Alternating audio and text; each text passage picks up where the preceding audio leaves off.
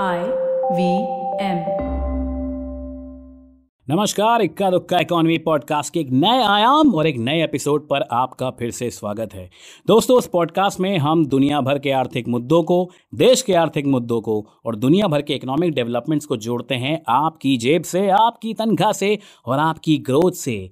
ज्ञान नहीं पसंद है हमें तो हम यहाँ ज्ञान नहीं देते हैं, सिर्फ़ प्रैक्टिकल बात करते हैं कि कैसे बड़ा से बड़ा डेवलपमेंट और छोटे से बड़ा डेवलपमेंट आपकी जेब को हिला के रख सकता है।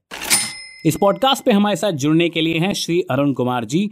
अरुण कुमार जी जेएनयू में एक प्रोफेसर थे इकोनॉमिक्स के, सन चौरासी में इन्होंने ज्वाइन किया 2015 में रिटायर हुए 31 साल तक इन्होंने जेएनयू में इकोनॉमिक्स पढ़ाया। He is currently the Malcolm Adiseshiah chair professor in Institute of Social Sciences Arun Kumar ji PhD हैं इकोनॉमिक्स में जेएनयू से, और मास्टर्स हैं फिजिक्स में from both Princeton University USA and the Delhi University Arun ji, स्वागत है आपका इक्का दुक्का इकोनॉमी पॉडकास्ट के एक नए एपिसोड पर।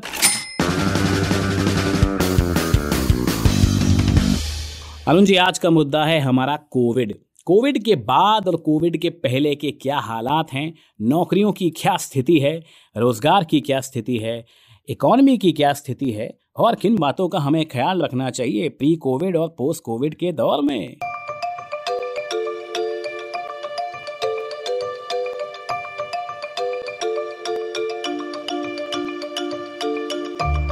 तो अरुण जी कोविड के पहले और कोविड के बाद हम हमेशा कहीं भी किसी व्यापारी से मिलते हैं नौकरी पेशे व्यक्ति से मिलते हैं या फिर किसी कैफ़े जाते हैं, हम उनसे एक ही बात पूछते हैं कि कोविड के पहले आपका धंधा जो था, वो प्री कोविड पहुँचा है, अब कोविड के बाद या फिर नहीं?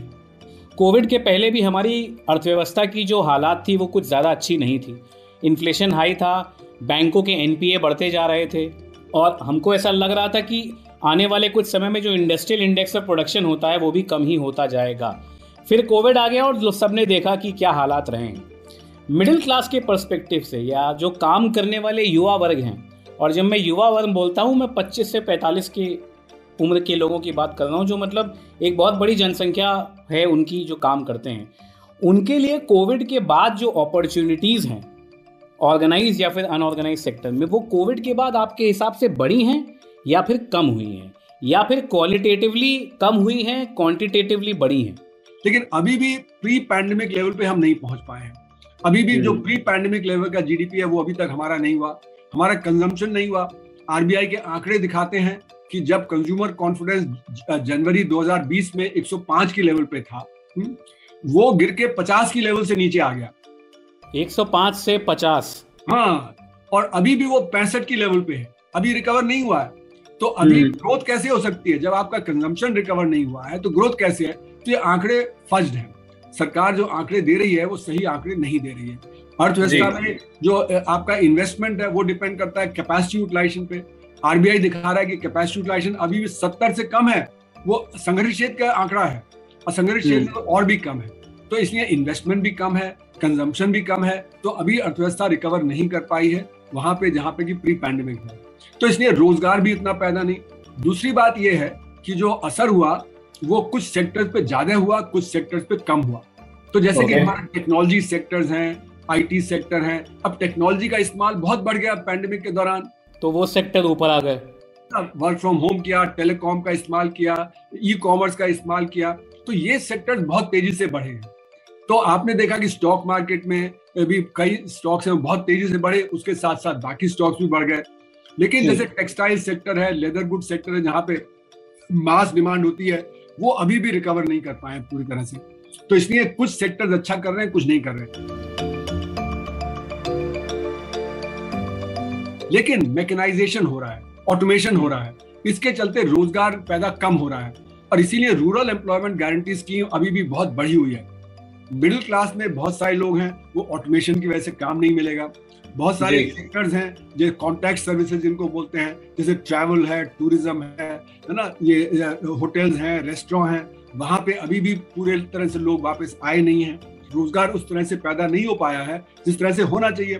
और आगे आने वाले समय में ये हालत और बिगड़ेगी क्योंकि हम ऑटोमेशन की तरफ़ बढ़ रहे हैं। अब जैसे कि आप ई कॉमर्स देखें हम लोग पहले ई कॉमर्स से कुछ भी नहीं ऑर्डर करते थे। अब हम अपना 60-70 प्रतिशत ई कॉमर्स से ऑर्डर कर रहे हैं और जो नेबरहुड स्टोर है वहाँ पे कम जा रहे हैं तो नेबरहुड स्टोर का काम कम होगा। वो मैकेनाइज नहीं है। जो ई कॉमर्स है वो बहुत मैकेनाइज है। तो वहाँ पे गिग वर्कर्स हैं वहाँ पे जो डिलीवरी बॉयज़ हैं। लेकिन अगर आप सबको ऐड कर लें तो इतने नहीं है जितने की जो हमारे ब्रिक एंड मोटर स्टोर में होते हैं। तो ब्रिक एंड मोटर स्टोर में कमी आने से वहाँ पे रोज़गार कम हो गया। तो इस तरह से तरह तरह से आप देखेंगे कि रोज़गार कम हो गया और और कम होता चला जाएगा। फिर हमारी शिक्षा के क्षेत्र में बहुत बुरा असर पड़ा। जो गरीब आदमी है उनके बच्चों को शिक्षा नहीं मिली। दो साल जो हम्म। स्कूल नहीं गए तो भूल गए हैं। उनके ऊपर जो ज़्यादा असर पड़ा वो आगे चल के कोई बढ़िया काम कर ही नहीं पाएँगे। तो इस हम्म, स्थिति में हम्म। पहुँच गए बहुत सारे बच्चों को तो गरीब आदमी ने विड्रॉ कर लिया स्कूलों का एनरोलमेंट कम हो गया। प्राइवेट स्कूल से निकाल के उन्होंने पब्लिक स्कूल में डाल दिया है। तो कुल मिला के ये जो बच्चे आएँगे जॉब मार्केट में आज से चार पाँच छह साल बाद तो इनको कोई खास काम नहीं मिलेगा। क्योंकि जैसे उन्नत देश है आपका अमेरिका है हॉलैंड है वगैरह वहाँ पे अगर आपकी नौकरी छूट जाती है तो आपको नौकरी का भत्ता मिलता है। एक हम्म। हमारे यहाँ तो कोई सोशल सिक्योरिटी है नहीं कि अगर आपकी नौकरी छूट गई तो आपको जो है वो भत्ता मिलता रहेगा। तो इसलिए तुरंत आपको कोई ना कोई काम करना पड़ेगा। आप घर खाली घर नहीं बैठ सकते हैं। नहीं तो आप हम्म। भूखे मरेंगे। तो जब आपने सड़क पे चना बेचना शुरू कर दिया कुछ जो है सब्ज़ी बेचनी शुरू कर दी कुछ आपने रिक्शा करना तो आपको एम्प्लॉयड मान लेते हैं। तो इसलिए हमारे यहाँ जो अनएम्प्लॉयमेंट का आंकड़ा है वो ज़्यादा बदलता नहीं है। लेकिन जो अंडर एम्प्लॉयमेंट है वो बहुत ज़्यादा है। और डिस्गाइज अनएम्प्लॉयमेंट बहुत ज़्यादा है। खेत में बैठ के वो खुरपी चलाते रहेंगे कुछ उससे प्रोडक्टिविटी नहीं होती है।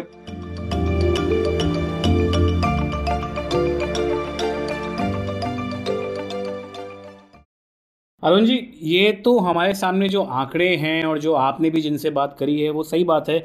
डिस्गाइज अनएम्प्लॉयमेंट बहुत है और आज के युवा वर्ग में हताशा भी बहुत है फ्रस्ट्रेशन भी बहुत है क्योंकि नौकरी मिल नहीं रही है और जो मिल रही है वो उतना अच्छा पेमेंट नहीं दे रही है जितना उनको शायद लगता है।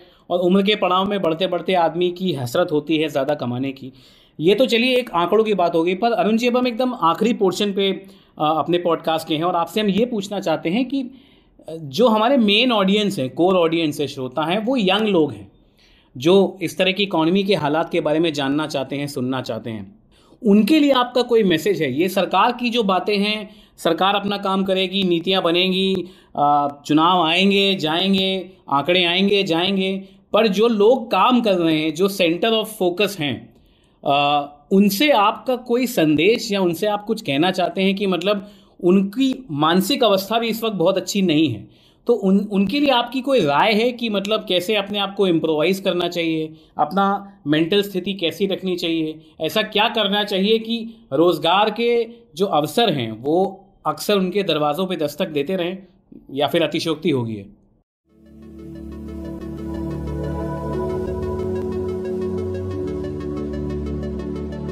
ये क्या है कि हमारा स्किल लेवल बहुत ही कमज़ोर है क्योंकि शिक्षा बहुत ही खराब है। और हम्म। ये पैंडेमिक के दौरान शिक्षा और भी ज़्यादा बिगड़ गई है। जी। तो इसलिए जो आगे आने वाला है जो जिसको मैं न्यू नॉर्मल बोलता हूँ हम लोग एक न्यू नॉर्मल की तरफ़ जा रहे हैं। इस न्यू नॉर्मल में कठिनाइयाँ बहुत ज़्यादा बढ़ेंगी।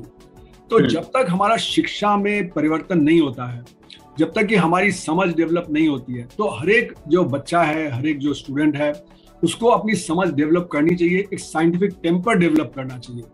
वो साइंटिफिक टेम्पर उसको अपने आप करना पड़ेगा क्योंकि हमारा जो शिक्षा का जो क्षेत्र है, वहाँ पे बहुत बड़ी खामियाँ हैं, बहुत कमजोरियाँ हैं।